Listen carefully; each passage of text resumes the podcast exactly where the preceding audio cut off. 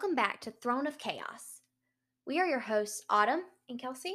and today we will begin with Chapter 4 of Throne of Glass. As a disclaimer, we do not represent Sarah J. Maas or Bloomsbury Publishing. Our thoughts and opinions are our own. So we begin this chapter with Celaena finally falling into bed after being roughly bathed by servants and having the wounds on her back bound and dressed. Even though she was absolutely exhausted, she couldn't fall asleep. Her wounds throbbed and her face felt like it had been scrubbed to the bone. She runs her hands over the mattress in all of the freeness to do so. When Chaol removed her shackles, she felt everything the reverberations of the key turning in the lock of her irons, then again as they loosened and fell to the floor. She can still feel the ghost chains hovering just above her skin.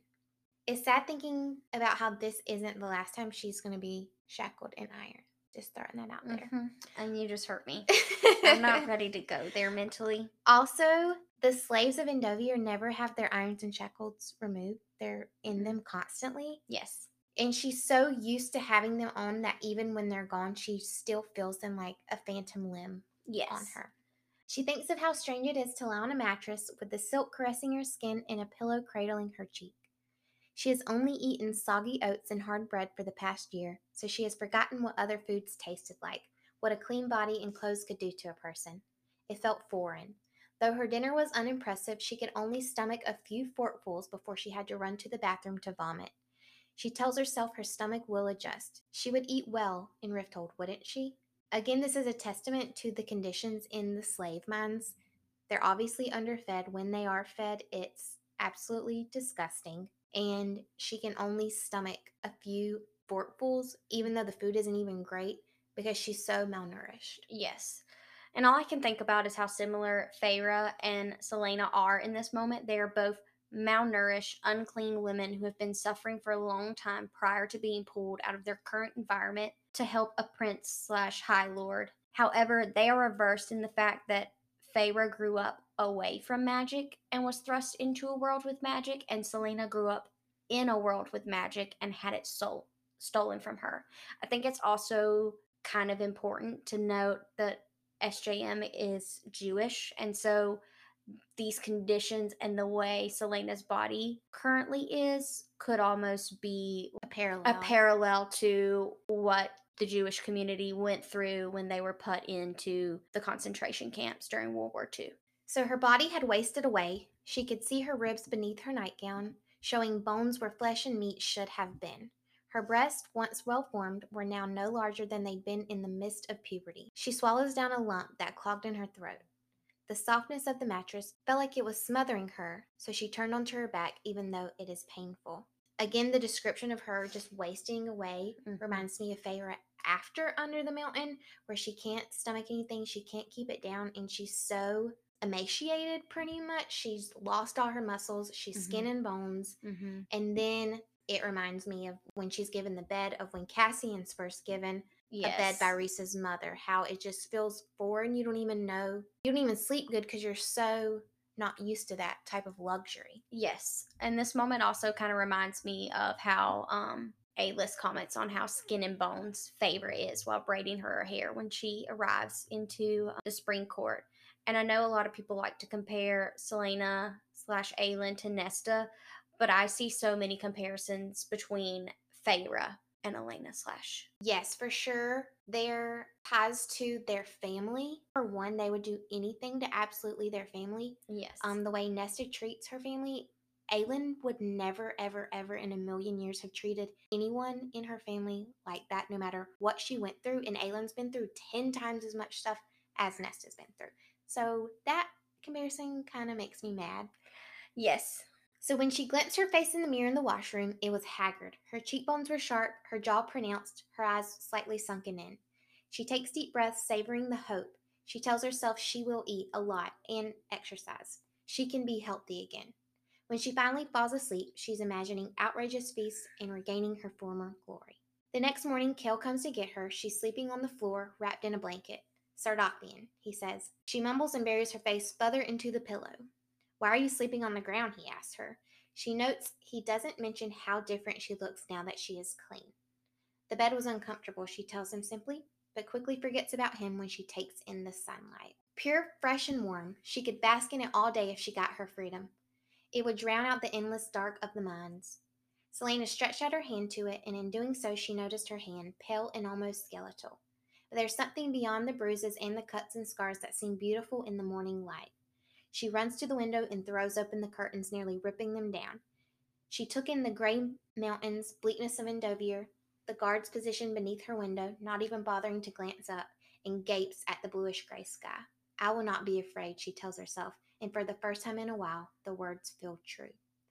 So, ordinary things that we all take for granted, sunlight for one, is different when you haven't had them in Uh, over a year. Yes. And that's the first thing she even thinks of when she wakes up in the morning. Yes. She's literally worked for a year and hasn't seen the sunshine. They're in the mines before the sun comes up and are out of the mines when it goes down. Yes, and we can kind of see the power of like hope actually hitting her and her saying, I will not be afraid. Mm-hmm. And for the first time, it feels true Feels that real. she's not afraid anymore. Mm-hmm. And I also think it's important to note that I don't think she ever actually closes the curtains when she's living in the castle right. because she's been without Sunlight. light for so long Mhm. that she can't even bear to not have it while she's living in the castle. Right. Her mood was cheerful, jubilant, and it improved more when the servants braided her hair and dressed her in fine riding clothes concealing her thin body. Celaena loved clothes, loved the feeling of silk, of velvet, of satin, of suede, of chiffon. She was fascinated by the grace of seams and intricate perfection of the embossed surface. She tells herself that when she wins this ridiculous competition, when she is free, she can buy herself all the clothes she wants. The fact that she goes into Hmm. so much detail when describing clothes tells you how much she loves them. Um, yes. and we see that throughout the whole series. especially when we get back to her closet in her Yes. apartment later on. Her vanity carries through to her wardrobe for sure. which is probably stems from the fact that she grew up a princess. Exactly. She's With she's a literal princess. With beautiful ball gowns. Like she even had Aedion beat someone up for getting dirt on her dress. Right. Because he knew it upset her. So Chaol irked, finally drags her from the room after she stood in front of the mirror for five minutes admiring herself. She laughs at him, and the sunrise in the sky makes her want to dance and skip down the halls. However, once she enters the main yard, she falters as she takes in the mound of white rock at the end of the compound and sees the small figures going and coming out of the holes in the mountains. Her stomach clenches and she averts her eyes from the prisoners. Work has started for the day, and work would continue in her absence. So she kind of gets caught up in her new outfit, her having a bath, her hair being fixed, and then she is stepped back into reality of, oh yeah, I'm still here. People are still suffering. And she feels guilty that they're still having to slave away while she gets her chance at freedom. I also think it's important that beginning section of her dancing around and being so happy is like one of the few times we get to see her act her age. Like Right. she's a young girl. She like, had to grow up yes. fast. we get to see her kind of show her true character of being more lighthearted and hopeful for life. And we get to see who she could have been if and enjoy life. yeah. Mm-hmm. But yeah, I think it says a huge amount about her character that she feels so guilty for taking the chance to get her freedom Yeah. because she knows she has to leave behind an entire prison of people who don't belong there. Right. Her and the captain head for the caravan of horses, and, and three black dogs sprint to greet them. They are sleek and most likely from the crown prince's kennels. Celaena bends down on her knee, her wounds protesting, and cups their heads and strokes their smooth fur. They lick her fingers and face as their tails slash the ground like whips. As a pair of black boots stop before her, the dogs immediately calm and sit. Celaena lifts her eyes to find the crown prince studying her. He smiles a little and comments, How unusual for them to notice you. Did you give them food? he asks. I think it's important to note a dog's senses. Like Oh, for sure. their instincts are very true. So it kind of says a lot about Celaena's character as a whole. That, they, like her right away. that they didn't even think about it. They immediately were drawn to her. Celaena shakes her head no as the captain steps behind her, thinking of how easy it would be to disarm him. Are you fond of dogs? the prince asks her. She nods again, noticing how hot it already is outside.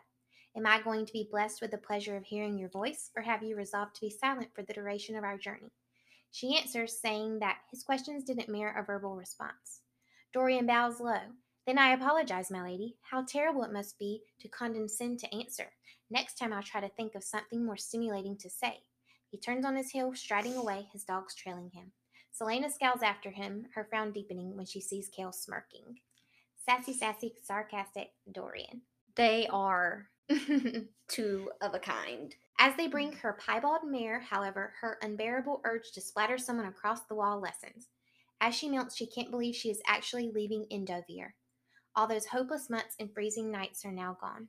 She breathes deeply, imagining, and she knew that if she tried hard enough, she could fly from her saddle. That is, until she feels the irons clamp around her arms. Chaol fastens her bandaged wrists into shackles where a long chain leads to his horse. He mounts his black stallion, and she considers leaping from her horse and using the chain to hang him from the nearest tree. I mean, I feel kind of sad for her because she's like embracing her freedom and then She's chained. stuck back to reality. I mean, I understand from a logical point of view of why he chained her because, yeah, if she had a chance, she was escaping on that horse and they would have never gotten her. Right. The company is rather large, 20 in total. The Prince and Duke Perrington ride behind two flag bearing guards, followed by six royal guards behind them, and she describes them as dull and bland as porridge, but still trained to protect him from her. With the sun rising higher, there is one last inspection of their supplies, then they are off. As the walls loom closer, her blood throbs, thinking of the last time she had been this close to the wall. The crack of a whip sounds, followed by a scream. Celaena looks over the near empty yard, knowing these slaves would never leave, not even when they died. Each week, a new mass grave was dug, and each week they are filled up. She becomes keenly aware of the three long scars down her back. She knows that even if she wins her freedom, even if she gets to live in peace in the countryside, her scars would remind her of what she'd endured, and they would remind her that even if she got her freedom, others would not. So it's kind of mind blowing. Like they fill up a mass grave Right. once The sheer- a week. The sheer size of Endovier and the amount of people who are sentenced there, they bury people in mass each week and still have enough workers. Yes. She faces forward, pushing aside those thoughts as they pass through the wall. Within a few seconds, the gates are shut behind them. She is out.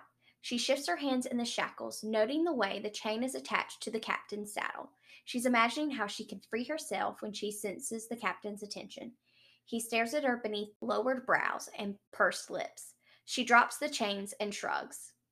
I just really wish she would have just just once just Whacked them. but I know they would have killed her for it. But I just have a dream for that moment. The morning wears on, and the sky becoming a crisp blue with hardly any clouds.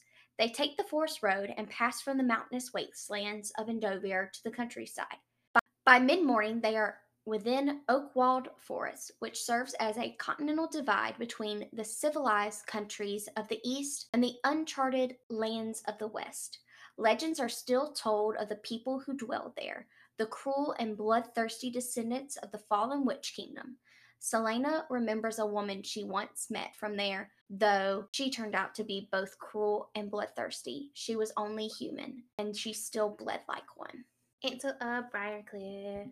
First mention of her. I actually love that story in Assassin's, Assassin's Blade, Blade, and how it comes back into play and that all of these associations she made with people mm-hmm. comes to help her in the end. I love whether you read Assassin's Blade first as an actual prequel or if you read it later in the series, you either recall hearing these mentions of these characters that you're now learning about, or if you've read it first, then you get to know that who is being referenced in these subtle ways mm-hmm. throughout the whole series. Like Assassin's Blade is very much spread out throughout the entire Right. eight books. And we should note that witch's blood is different from human blood in the fact that they bleed blue and not red. After riding in silence for hours, Celaena tries to get some information out of Chaol about the king's maneuverings, saying, Rumor has it that once the king is finished with the war against Wendlyn, he'll begin colonizing the West. Hoping that he would confirm or deny, the captain just looked her up and down, frowns, and then looks away. I agree, she sighs loudly. The fate of those empty, wide plains and those miserable mountain regions seemed dull to me as well. He clamps his teeth, his jaw tightening. She asks if he intends to ignore her forever, and he says he didn't know he was ignoring her. Celaena purses her lips, checking her irritation, not wanting to give him the satisfaction, and asks how old he is. So we should note that the king is currently fighting Wendlyn, another continent, and hasn't yet touched the witch's kingdom. Is he scared of the witch's reactions, or is he just waiting until the wyverns are usable so that he can use the witches to help him? Yeah, and I was wondering if we think the witches are already in play at this point. I think at this point he's already reached out to Baba Yellowlegs. Yeah. And that's why he shows up in the next book. He has that carnival as a chance to speak with her. Yes, because he definitely Has he plans, alludes at to it that he didn't get the chance to talk with her like he wanted to. Right. So, Wendlyn, we'll give a little bit of details. Honestly, there's not a whole lot of information out there about it considering how important it is. It is a kingdom east of Erilea. It's directly beside Doranelle. They still have magic in their lands. They have fairies and fae that live there. It's ruled by House Ashryver. The current king is Glaston Ashryver, and his heir is Galan, and they are both demi-fae and it describes them as they have always been fair and just rulers, creating a kingdom of good. So their military is Galan Ashryver's armada. They're known for how famous their armada is, and it's currently outmaneuvering the king of Adarlan. Aelin's mother, Evalin, and Glaston were siblings, so Aedion's mother was also their first cousin. So they share grandparents. It was founded by Queen Mab, with her human mate, and she was Evalin Glaston's and Aedion's mother's grandmother. So she's Aelin and Adian's great grandmother, and that's where we get the Ashryver eyes, which are turquoise with a core of gold, along with their golden hair, are both inherited from her. We obviously will get more detail in later books. So Celaena has just asked Chaol how old he is, and he replies 22. She is so young, she exclaims, batting her eyelashes, hoping to get some kind of response. It only took you a few years to climb the ranks. He nods, asking her how old she is 18. And when he says nothing, she continues, I know, it is impressive that I've accomplished so much at an early age. So we should note that all the characters are so young. And it honestly, it does not make sense to me that he is a captain at such a young age with so little experience. Like the fact that Cain is his first ever kill and he's a royal guard. Yeah. Like, Well, it goes to show you it's pretty much a name only. He's never had Yeah. to actually he doesn't actually title. do anything. had to defend anything. I think the king was placating Dorian and like just here we'll give your best friend A role. a role, basically. And that's what he is. He's basically Dorian's glorified bodyguard with a title as the captain of the guard.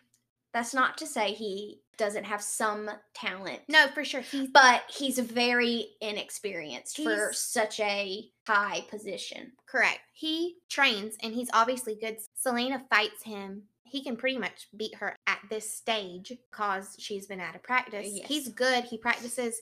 He works hard. I think he's good to the people that are below him, Yes. but he's not been tested, especially in battles, especially in when it actually yes. matters so far. Chaol tells her that crime isn't an accomplishment, and she says, Yes, but becoming the world's most famous assassin is. When he doesn't respond, she says, You might ask me how I did it. He replies and says, Did what? Became so talented and famous so quickly. I don't want to hear about it. Those are not the words she wanted to hear. You're not very kind, she said through her teeth, and if she was going to get under his skin, she'd have to push a lot harder. You're a criminal. I'm captain of the royal guard. I'm not obligated to bestow any kindness or conversation upon you.